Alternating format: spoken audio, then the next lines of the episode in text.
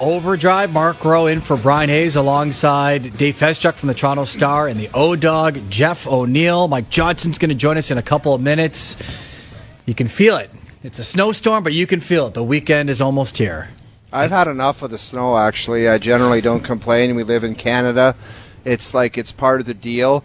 But remember in February, it was like kind of getting warmer, and I'm like, maybe this is over early this year. Yeah. I thought we would literally be golfing by now the way the weather was warming up. But when you are snowing at this particular time of the year, I say, I'm done. Yeah. Well, it's daylight savings this weekend, and it's still snowing like crazy. It doesn't seem right, O-Dog. But the thing with you, O-Dog, that I don't really relate to is once you've lived in the South and you've lived in some nice climates in your day, like, how do you come back? I don't know if I could come back. Oh, I got one worse for you. I used to drive back from South Florida because you could only stay there for 6 months at a time.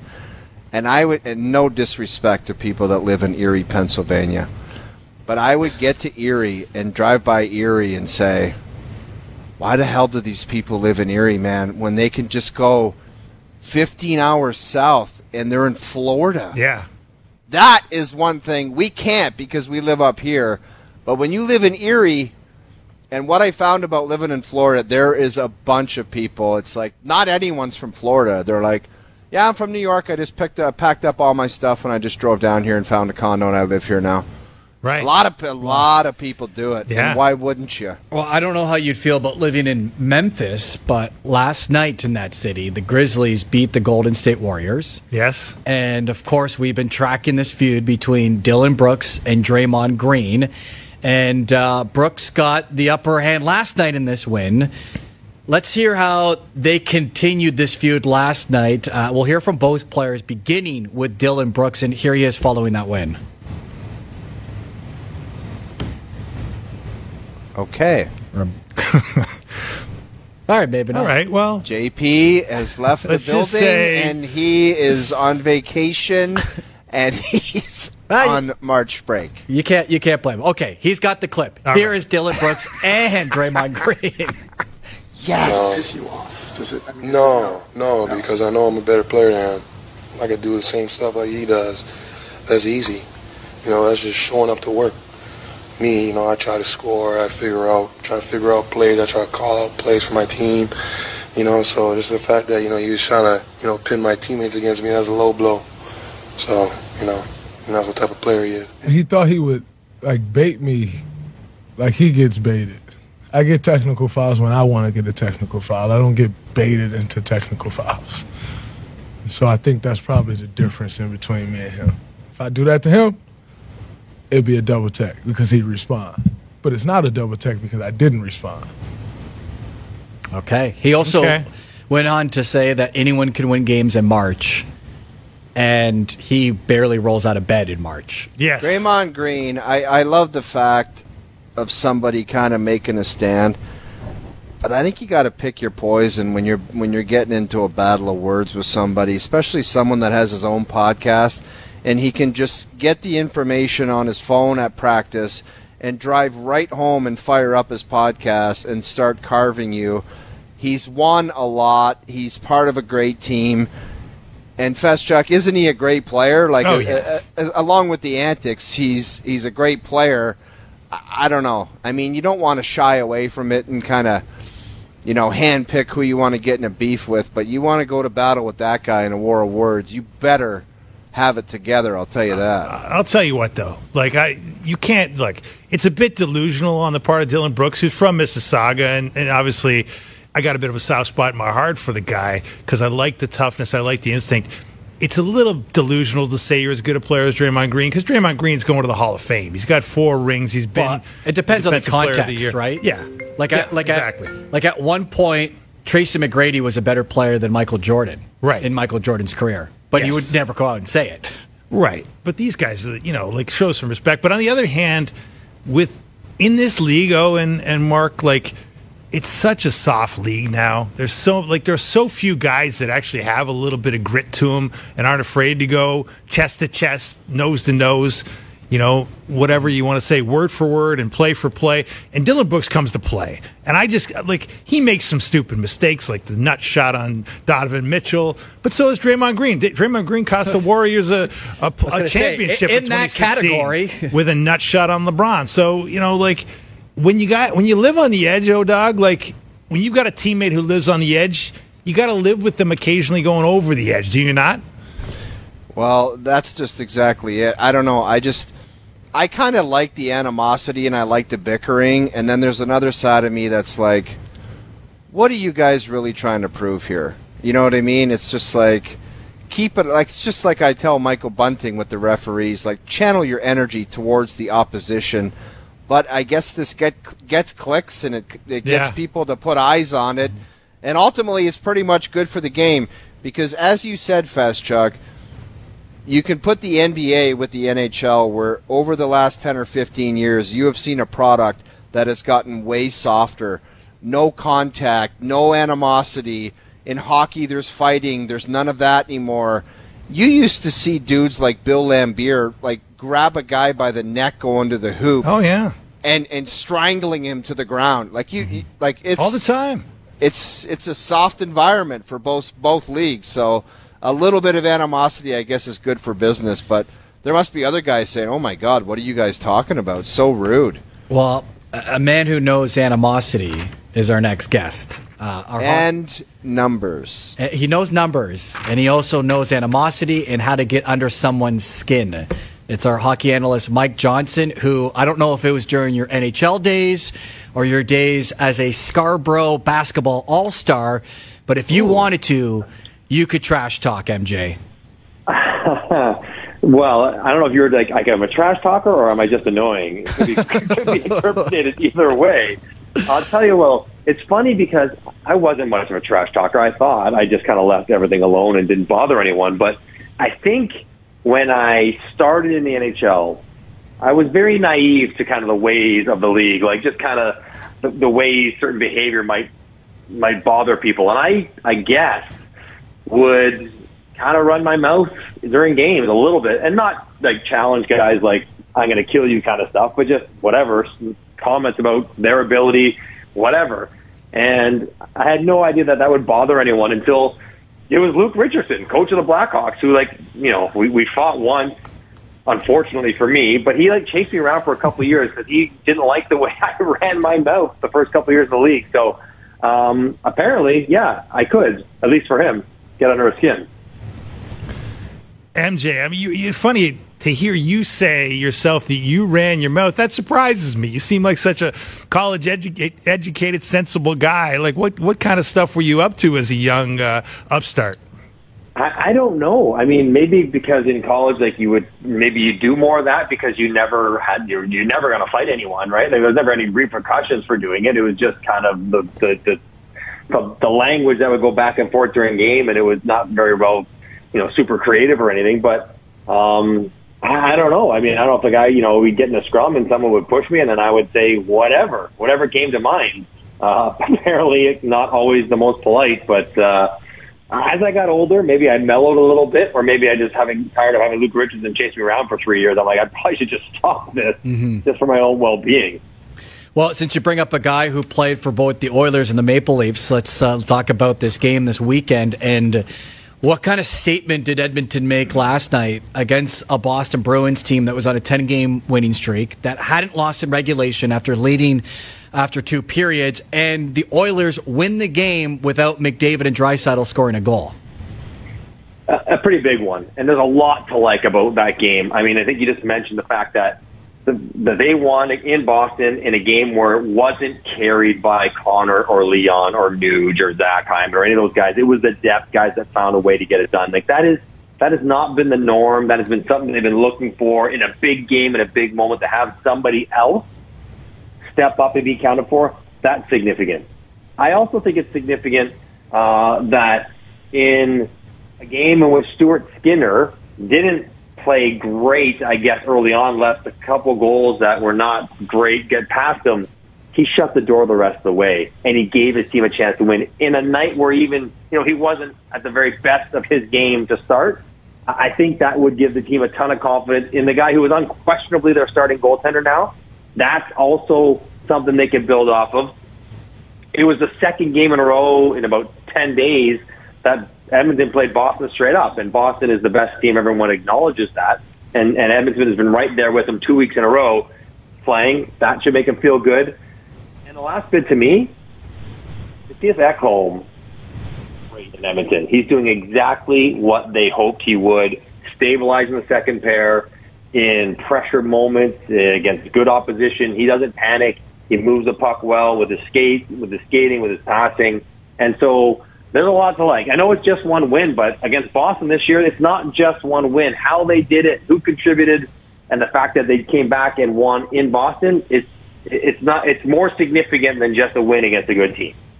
Johnny, what's a reasonable explanation or expectation for Auston Matthews tomorrow night? The last time these two teams played, he wasn't very good. They got thumped. Edmonton just won a big game in Boston. It's Saturday night. It's Matthews, McDavid. Playoffs are around the corner. Like, we don't want to get into this. It's kind of a Joe from the Bridge type of approach where it's like, he better be the best player on the ice. Just what's the Mike Johnson smart, realistic expectation? I think you'd like him win the 5-on-5 battle against Connor McDavid. And that means, like, that doesn't necessarily mean scoring 4 to Connor's 3. That might mean scoring 1 to Connor's 0. Because, depending, I think Tavares is going to play tomorrow night, but he'll probably face Connor McDavid a fair bit head-to-head. Given that they're at home, I don't know if it's going to be Sam Lafferty. I don't know if it's going to be John Tavares if he's playing on the third line. I think it's probably Auston Matthews who gets that assignment. And so that's what I'm expecting. That's what I'm hoping for. I thought he skated well against Jersey the other night. Like, I thought that was a strong game for Auston Matthews. He scored the goal late, which, of course, everyone is excited about. But he played well prior to that. And so that's where my mind would go. I would be like, maybe not outscore Connor McDavid because the power play for Edmonton is ridiculous. But 5-on-5, control play, create your fair share of chances.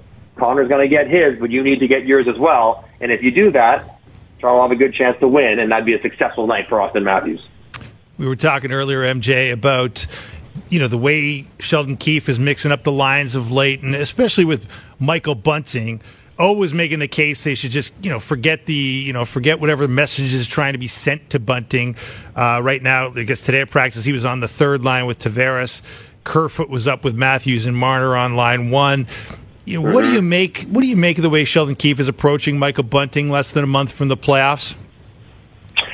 Well, I mean, I think he's acknowledging how important he is because he's working hard to get the best out of Michael Bunting. And I also think that Sheldon is thinking about playing three lines in the playoffs. I think Sheldon's thinking about playing O'Reilly, Tavares, and Matthews on three different lines, which means they got to spread those wingers out, which maybe means that Michael Bunting doesn't play with Mitch and Austin. He has to play further down with a Tavares, with an O'Reilly in a slightly different role, and he's trying to get him wired in to maybe play that kind of role. And I think Michael Bunting's a guy who has so much sort of spirit to his game that he takes that demotion or whatever you want to call it, line shuffling, and channels it in a I will show you sort of attitude as opposed to a woe is me sort of attitude. And that, probably lets Sheldon Keefe get a bit more creative with him. I don't have a problem with it. Michael Bunting's going to play a big role for the Leafs when he gets to the playoffs. He's going to play the top three lines. He's going to play with a very good centerman. And so, he's going to have a chance to be an impactful player. So I guess I'm okay with what Sheldon Keefe is doing with Michael Bunting right now. Tissan's hockey analyst Mike Johnson joining us on Overdrive. The Philadelphia Flyers making some news today, Johnny. And Chuck Fletcher is out. I don't know if the lack of a deal for JVR was the nail in the coffin or not. Couldn't have been, man. Like, of all the things, that's not what's sealing the deal. Well, I don't know, but I'm just, okay, maybe it's the last chapter in his days as a GM. Could be the straw that broke the camel's back, though. Because the timing is peculiar, right? Like, if you're going to fire a GM, exactly, or somebody else, fire him before the deadline and let the new guy take on the deadline. If you're not going to fire him before the deadline, then ride out the season because the new guy's not doing anything in the next 2 months because there's nothing really to be done unless they want to revamp the whole front office. And that's where this leads me, Mark, is that I think the Flyers, this change is not going to be just Chuck Fletcher out as the president of the GM. They're going to have to hire a new GM, probably Danny Brière. They're going to have to hire a new president because they're going to split that job up, as they've said. But I think, you know, the Flyers have been so influenced by those all-time great guys that have been around over the years. The Bobby Clarks, the Holmgrens, and the guys that were part of the great 70s team. And I think, you know, they might be turning the page and just kind of like, you know what, those guys have been so important and great ambassadors and Flyers for life, but maybe we have to move into a more, to a different kind of front office shake up. And I wonder if just getting a jump on that, so that is in place by the end of the year or heading into the draft and all those other things in the summer, maybe why they do it now. But it's not so surprising that Chuck Fletcher was let go. Like, that makes sense. They're struggling, whatever. It's more the timing of it which raised my eyebrows today. Well, but does it seem odd that to begin this season they hire John Tortorella as the coach? Well, I mean, I think, again, this goes back to who's running the show there. Like, is Chuck Fletcher making every decision about the direction of the team? Like, I think more ownership and the people that are above team presidents are more involved in hockey op decisions and influencing direction than maybe we would want to acknowledge. And so, you know, I don't think Torts is a bad guy to have around for a rebuild. I think Torts is a teacher. I mean, I was on the worst team in the league in Tampa when Torts took over. And 3 years later, they won the Stanley Cup. Like, you know, he's okay with going through the process. I just wonder, like, over the years, whether it's the Ristolainen trade and then signing him, or whether it's going out and signing Kevin Hayes, or not signing Johnny Gaudreau. Like, I just wonder if that was all exclusively Chuck Fletcher's decision, or was this some sort of collaborative team hierarchy trying to, you know, have a say in what's going on the ice as well. I think it's maybe a little bit of the latter, which is not always a good situation. Johnny, we were talking about the wild card situation in the East with pretty much everything else wrapped up. There's still that could be a 4-team race between, you know, the Islanders right now are sitting in that first wild card spot. There's the Penguins right behind them, 2 points back, and then another 4 points back. You got Ottawa and Florida. I guess we posed the question to Cheryl Pound earlier in the show. Do you believe in the potential of the Ottawa Senators finding a way to get into one of those two spots? I mean, I believe in the potential. If you're asking me to make a prediction of who's going to make it, the teams that are in the playoffs right now will make the playoffs when the season's said and done. Yeah. You know, it's only 4 points, so it's nothing for Ottawa to catch Pittsburgh. Nothing. Same number of games.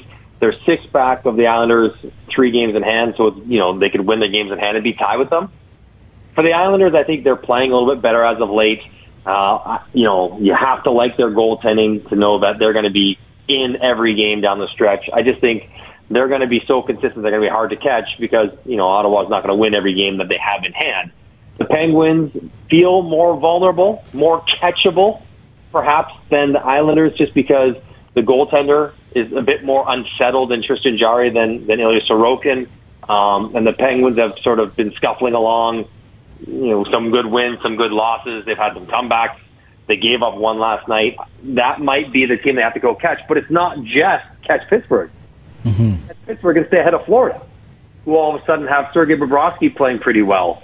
And that becomes a bit of a challenge. They have to stay ahead of Buffalo, who was terrible last night and lost 3 in a row, but you know, there's a lot of teams for not many spots. They have a chance. I don't know. Like, how are we feeling about Matt Sogard and Kevin Mandelazzi? Right. Down the stretch. I mean, it could be the Hamburglar all over again, and I hope it is. It would be amazing. But I just, you know, they have a chance, but I would not say it's likely than not.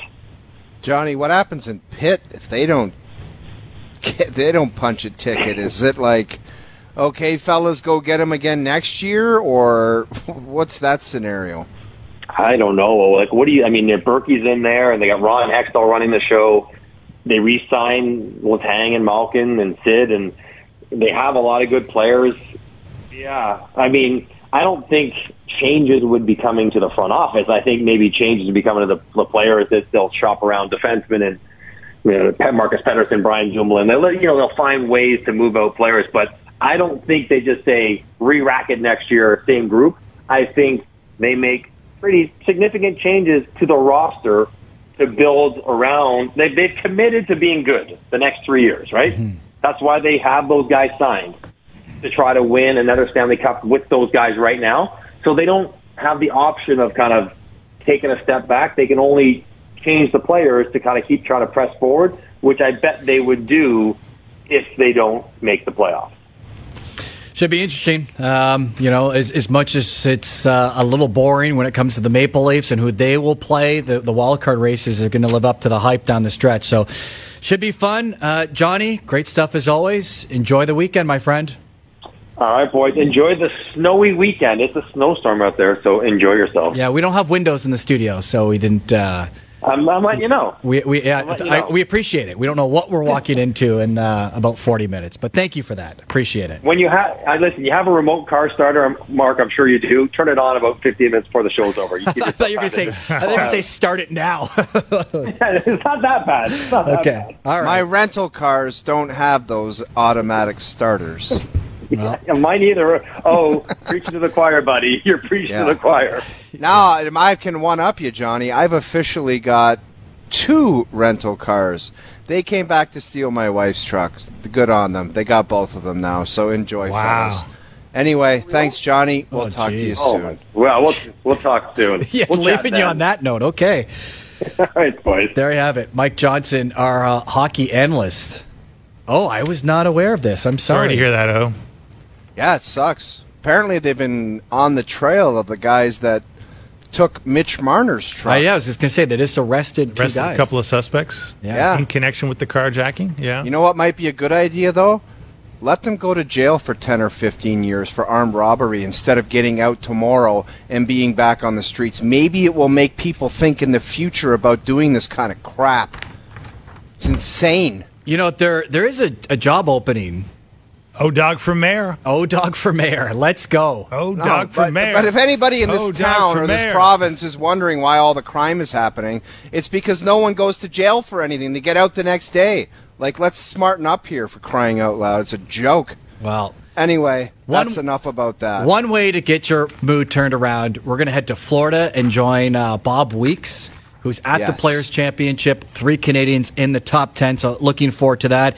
As Mail It In Fridays, brought to you by Boston Pizza, Canada's favorite sports bar. The push to the playoffs is here, and BP's elite lineup of pizza, wings, and ice-cold beer is always dialed in for game time. Hustle into your local BP tonight and try our new 4-cheese ravioli bites, a game-changing appy that's here for a limited time only. Bob Weeks, after the break. Well, some call the Players' Championship the unofficial 5th major. Yep. Yesterday, Dave Poulin called it the course that O-Dog dominated. Ooh. I like that one a little better, but... I don't know why that name came about. Well did you not dominate it? No. I mean, my best score from the tips was 2 over. That's not dominating that place. That's pretty nice. That's pretty good. It is. I eagled 16, I birdied 17, the island green, and then I hit a butter shot into 18, and it went long, and I couldn't get it up and down. I was so mad. Nice job. That's not here nor there. Is Bobby Weeks there? Not yet, but we will get to Bob Weeks in just a moment. We talked about 17 and how our boy Ramy scored a 7. And that you said, nerves aside, that it's not that difficult of a hole. So I wasn't playing for a $4 million first prize check. I mean, I don't know. Were you dry every time that you played that hole? Every time, and that's not a lie. But when I was looking at the golf hole, it didn't look like an island to me because the grass, it's all grandstands at a TPC course, and it looked like it was just grass in behind it, so it didn't look that frightening. But... I don't know, when the wind's howling and you're playing for $4 million as the first prize, maybe you view it and you act a little bit differently. I don't know. Yeah. There's guys that make it look like a piece of cake, and there's guys that it can ruin their tournament, like our boy Ramy did today. Yeah, and it gets in your head, clearly. and sometimes, like I said, you need luck. We showed Victor Hovland's shot that, you know, hit the edge of the green and went up and stayed on. We're showing that now. Also, Jordan Spieth, did you see his tee shot hit a spectator? Yes. And went back in? Got to be good to be lucky, right? Man, that Jordan Spieth, that guy never makes life easy on himself. Every time he tees it up, it's an adventure. He's in the woods. He's talking to his caddy. He can either putt, or he's the best putter in the world or the worst putter. Yeah. It is... I don't know how his caddy must drink more than any human being on earth. It's great to watch. He is the best TV on the PGA Tour, man. I really find it entertaining. It's great. Like the swing, he's got the practice swing of a 17 handicap, and then he goes up and rips it 330 yards. He's sneaky long, but the one thing he is entertaining. Yeah. Well, the only thing better than going to Florida during a snowstorm is going to Florida and chatting with our guy, Bob Weeks, who now joins us on Overdrive. How are you, Bob? I'm a little wet, but other than that, pretty good. Oh, okay. It's raining here. Well, we were talking about 17 and our guy, yes, Ramy, getting a little wet on and essentially throwing away his tournament, but a pretty good day for the Canadians, isn't it? It was, for three of them anyway, for sure. Adam Svensson is through 11 holes, and he's tied atop the leaderboard at 8 under. And then we've got Pendrith at 5 under, and Adam Hadwin, who's going to return tomorrow with a 5-foot putt for the third consecutive birdie to go to 6 under as well. So wow. They're all doing pretty well, those three guys anyway. But that was not the story of the day for most people, I can assure you that. We saw some horrendous shots out there. Greens were firm and hard, and wind was blowing. It was crazy. Well, you just talked about 17, Bobby. You think it's a great hole or it's a goofy, tricked-up hole? Because we just saw that kid, Ramy, today, in control of his golf ball, playing extremely well, leading the tournament, and he gets there and he craps his pants. I mean, is that a goofy hole or is that him crapping his pants? No, that's just him crapping his pants. I mean, that's a mental giant you got to be to get through that thing in those kind of situations. And, you know, most guys now, they don't even look at the pins. They just hit it right to the center of the green. You don't want to be up on the top lip because you just go over. Graham DeLaet was telling me all this because in all his career, he never hit it in the water there. How about that? That's pretty good. Me neither. But most guys, as he says, will just hit it right to a certain number. Don't worry where the flag is. Get three and walk up. I think it's good. A lot of the golfers will tell you they would prefer if it was somewhere else in the lineup, like not the 17th hole, but hey, you got to play them all. Bobby, why is it taking so long for them to play golf out there? I was watching the coverage this morning midday, and Rory and Scheffler, it was unfortunate for them because they were a twosome and not a three ball, but there was four groups on the second tee. Like, Rory likes to play fast. Like, there was an hour and 40 minutes and they were on the third green. That's insane. Yeah, it's ridiculous. They were talking about that after the round. They have a time par, so basically they have a clock that says how long you're supposed to play each hole, and then a total round. And not one group made the time par. They were all way over it, and it just starts with that first group and goes from there. Now, when it's windy, like it was today, it often becomes more difficult to pull the club. But there's no excuse. This has gone on, you know, for a long time, and guys are just slow out there. It really is kind of painful to watch them rehearse and practice and line things up. And yeah. A lot of times, you know, Bobby, this year they haven't even got like today because of weather. The first and second round aren't being completed on time, and it's got to be done Saturday morning because everything's so slow. Yeah, even if it hadn't rained, they wouldn't have finished today. They didn't finish yesterday. They know that. That's common. You know, it happens more often than you think on the PGA Tour. It actually is, I would say, I don't know, very rare that you actually get a tournament where there's no delay, especially this time of year where it gets to be a little more light. What do you make of Svensson? Obviously, going to go into Saturday, albeit still a second round Saturday, Bob, with a share of the lead with Christiaan. Sorry, I'm gonna screw up his name. Bezuidenhout, the great South African. Svensson, obviously, he's on a roll, right? He's going to be playing his first Masters in about a month. He's had a big win this season already. What are you seeing from him that gives you optimism that he can keep building on this? He has got an amazing golf game, and he's had this for a long time. What he's sort of finding out now is that he has to work hard to be even better than that. Like, he came up being such a good player that, you know, he figured, oh, I don't have to work. But now he's been working hard on his game for the last 6 months or so. He's got a woman in his life, which has kind of changed it for him. She's taken him a little bit of control, but he's very regimented now. He gets up at the same time every day. He practices the same amount of time, works on the things he needs to work on. And I think he's the real deal. I don't know if he's going to win here this week. This is a big ask, but he will win again, and he'll contend. He's a very, very good player now, and now that he's got kind of his head in shape and focused a little bit better, I think you'll see him up in the top 10 a lot more. Bobby, in your time sitting with Graham DeLaet, and he was a fantastic ball striker when he was out on tour, does he ever talk about when you're at Sawgrass, as you've been the last couple of years with him, the approach to a Pete Dye golf course where it's kind of visual intimidation off the tee and there's a lot more room than what you think?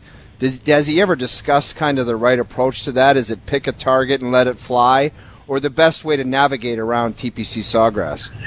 You know, you just listen to him. We were out walking around a little bit today, and you listen to him talk about the course, this particular course, and he said, he says, that, you know, this is where a lot of players think you should go, but you move it over here. So I think it's kind of experience more than anything. But he's got a plan on that golf course, and he dissected it pretty well when he was playing here. Again, I told you what he did on 17, but he's got the same kind of thing on 18. There's not really a ton of let-up on this golf course. That's the one thing, and I think you find that with a lot of Pete Dye courses. You know, you've got to be sharp because even the short holes are hard. I think for a while this morning in the first wave, one of the shortest holes on the course was playing the toughest. So number 4.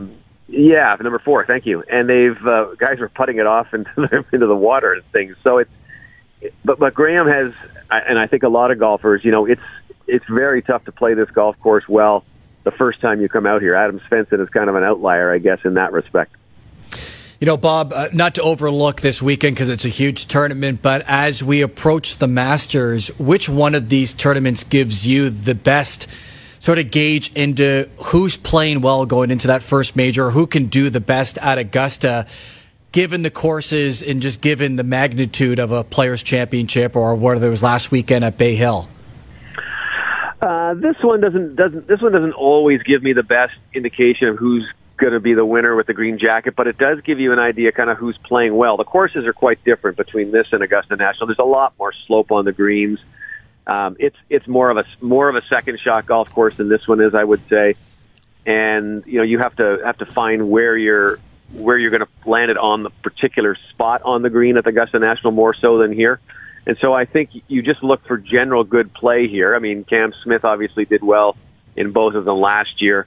But I think you can, you know, you might miss the cut here and still play pretty well at Augusta National. I think you have to look at more of the body of work, say for the last, I don't know, 2 months or something like that. Like Rory is not playing well here, but I suspect he'll be around at Augusta National. John Rahm, well, he had to withdraw today, but there's a guy too, same sort of thing.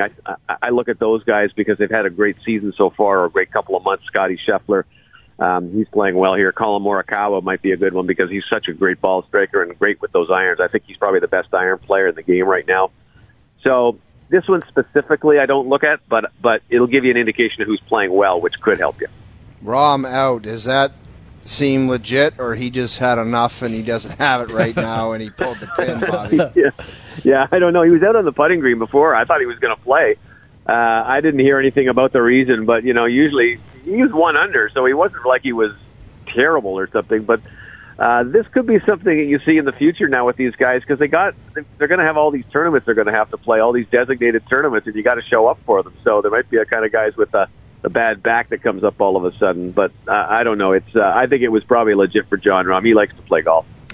There was a lot of talk, Bob, going into this tournament about the fact that the defending champion was not in attendance. Of course, Cam Smith, now a live golf property. He talked about how he lives in Jacksonville. He was thinking about maybe showing up, maybe in disguise, to watch his former colleagues on the PGA Tour. Any Cam Smith sightings? Yeah, he actually there's a little 9-hole course right on the property here, and he just walked over there and hooked up with 3 other guys and played 9 holes, apparently. That's the story we heard. So he hasn't been actually over at Sawgrass yet, but he's been over at the He's been over at the other course. He lives, you know, very close to here as well. I mean, it would be funny. I saw Harold Varner at the President's Cup. That's the closest I've seen to a live guy actually at a PGA Tour event, but that was a while back. But Cam Smith, you know, I think Jay Monahan hit the nail on the head. He said, "Look, we'd love to have him back here, sure, but he made a decision, and you know, you can't come and play in both tours. At least that's the PGA Tour's reading of the rules right now. We'll see who ends up winning that one when it gets to court in about a year." Bobby, we were talking about it a little bit yesterday. Do you think Augusta National understands how sports degenerates think and how much they would want to see people that hate each other golf together? Or do they just want to stay clear of that? Like, everybody would want to see Reed and McIlroy tee it up at Augusta.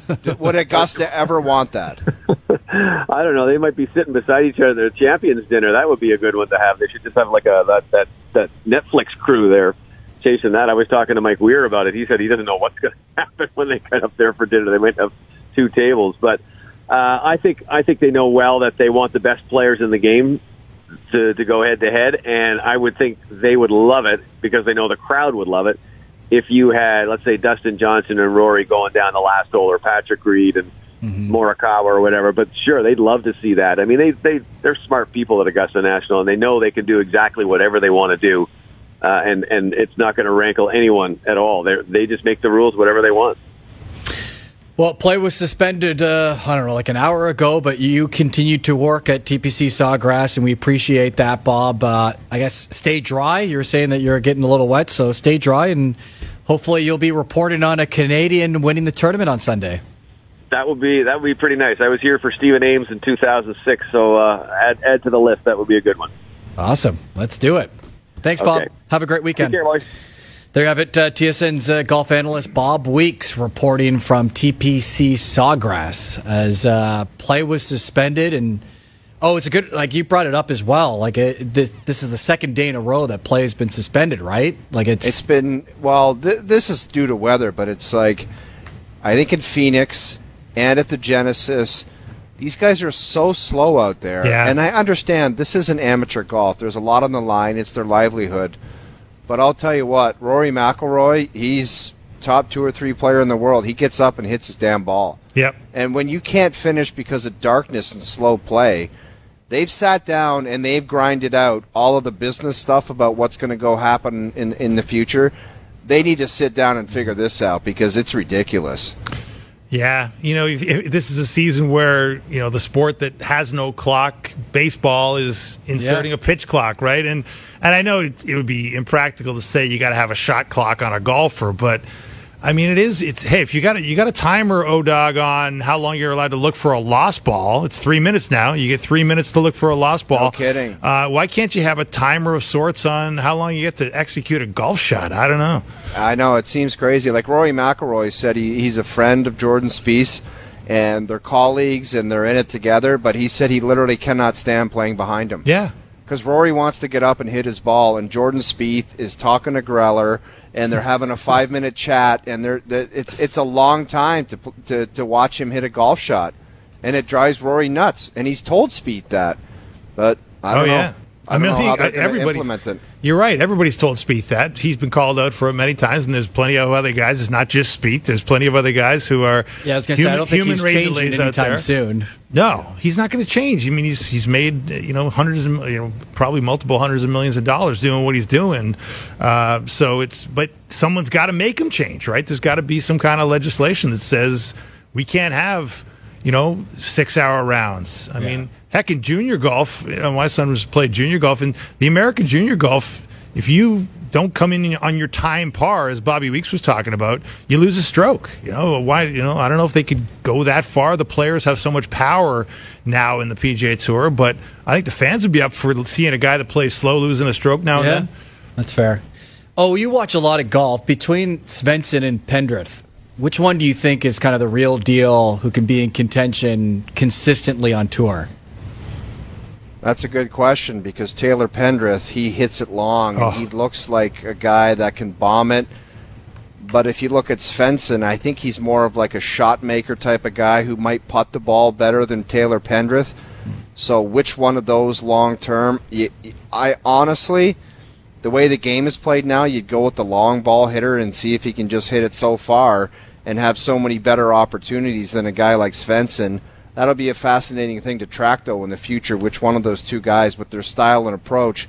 Because when you watch Svensson win the championship in Sea Island, like he was dialed in, man. And I didn't know how good a golf swing that guy had, but he was dialed in for that golf tournament. The only thing is, can he have some consistency? Is he going to be a guy that wins and then he pops up in contention at some lesser light events? It's Bobby Weeks was talking about him having it together. So, I mean, they're talking about his swing today. The big boys in the States were like, this guy's got a real game. He does. So he's just got to put it together, and you could see him be much like a Jordan Spieth, who's like a shot maker, great swing, competitive. Let's see what you can do. I'll tell you what, he's, you know, I might side with Svensson on this because, you know, when you talk to people who are in the golf business in Canada, like, he may be the closest thing we've had to a child prodigy. Like, he was a knockout junior. He won a bunch of tournaments at the Division II level, which is a really high level in the States, played at Barry University and near in the Miami area. But as Bobby said, like, he was so good that he didn't know what it took to be great, or at least as good as you need to be on the PGA Tour on a regular basis. It's taken him a long time. What is he now, 29 years old? It's taken him a long time relatively. He's no, like Jordan Spieth was on the PGA Tour at 16. He's got that kind of talent, but it's taken him a long time to figure it out. But whether or not he can keep it together, to your point, O'Dog, that's going to be the question. Like, it's one thing to have a good work ethic for a year or 6 months and win a tournament, but can you keep it going if that hasn't been your kind of natural way of doing things? Well, it shouldn't take much motivation, Festruck, to pour yourself into the next 10 years of your life, because if you're looking at the purses for a player like him, the events that he's going to be in, he could make a boatload of money in the next 10 years, especially man, and now. Then just pack it in. I don't think a lot of these modern guys you're seeing on TV Saturdays and Sundays, I don't know how much of the senior tour they're going to be playing because their pockets are going to be stuffed with cash. Yeah, exactly. And I don't know how much they're going to be out there. They might have to close the PGA Champions Tour down because I don't know if these guys are going to be out there. So if Svensson can get it together and put together 10 years where he wins a couple times a year or maybe once every couple years, he'll be in business. Oh, dog, get practicing. There might be an opening for you, baby. No way. I don't like playing in the club championship, let alone senior tour. Come on. Well, it should be a pretty fun weekend to see how the Canadians can do at the Players' Championship. Mail-In Friday brought to you by Boston Pizza, Canada's favorite sports bar. The push to the playoffs is here, and BP's elite lineup of pizza, wings, and ice-cold beer is always dialed in for game time. Hustle into your local BP tonight and try our new 4-cheese ravioli bites, a game-changing appy that's here for a limited time only. We'll be back with our best bets and to wrap up the week when we return on Overdrive on TSN 1050, the TSN app, and also on TSN 2. Today's best bets are brought to you by FanDuel. Bet on all your favorite teams on the FanDuel Sportsbook app. I'm laughing because I just got a tweet that my picks sucked yesterday. Oh, boy. Oh, well. Who's keeping track? We start. Hayes picks suck every single day of the week. I'm just carrying on the tradition, right? Don't let it bother you. Just do your thing. Well, let's start with the Lakers and the Raptors game. Pascal Siakam, we're going to take him over 23.5 points. We're also going to take Jakob Poeltl to have a double-double at plus 130. The Cavaliers are going to Miami to face the Heat. The Cavs are coming in on a 3-game win streak. The Heat are 3-7 in their last 10, so we're going to take the Cavaliers at plus 2.5. Today's best bets brought to you by FanDuel. Make every moment more and get your winnings fast when you download the FanDuel Sportsbook app today. I just peeked outside at the TSN parking lot and the snow is coming down. I don't really feel like cooking. I don't know if I'm going to get Boston pizza tonight or not. There you go. It's a Friday night. Why not? Right? How long a drive do you have, Death Row? 30 minutes. Yeah, I hope I've had enough of the snow. I can't do it. I'm going away. You're a snowboarder, though. You're going south, though, Doug. I'm going south, and when I get back, I would love for the driving range to be open on my golf course. That'd be great. That's a big ask, but let's hope. Yeah. An outdoor driving range, you mean, right? Oh, I mean the practice facility at Weston Golf and Country Club. I would like that to be 2 weeks away from being open for business. That's all I ask. Not even the greens, not even regular play. Just putt around, chip around, maybe some range balls off the mat. Hitting off the mats. There you go. A little puttering around. I don't think that that's a big deal. Off the mats, why not? No. But it's going to have to take about 10 days, and it doesn't look like on the forecast it's heating up very much. Like, we got a couple feet of snow on the grass right now. Going to be a tough one, O-Dog. Yeah, it'll be a tough one. Well, awesome stuff today, guys. Always appreciate coming in and filling in for Hazy B. Have a great weekend. I'm not going to be in on Monday. Oh, you're not going to be in on Monday. Are you in on Monday? I don't think I'm in on Monday. Okay, someone's going to be in on Monday at 4 p.m. They will chat then. Mail It In Friday is brought to you by Boston Pizza, Canada's favorite sports bar. The push to the playoffs is here, and BP's elite lineup of pizza, wings, and ice-cold beer is always dialed in for game time. Hustle into your local BP tonight and try our new 4-cheese ravioli bites, a game-changing appy that's here for a limited time only.